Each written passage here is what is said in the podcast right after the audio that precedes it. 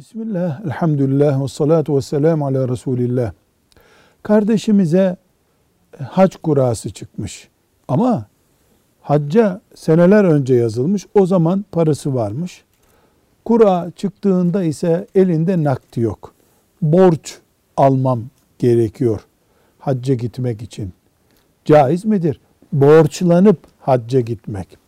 Cevap olarak diyoruz ki bu borç faizli bir işlemle yapılmıyorsa yani bin alıp bin yüz olarak geri ödenmeyecekse normal borç alınacaksa borç alıp hacca veya umreye gitmekte bir sakınca yoktur.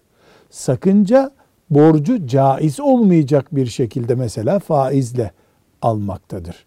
Velhamdülillahi Rabbil Alemin.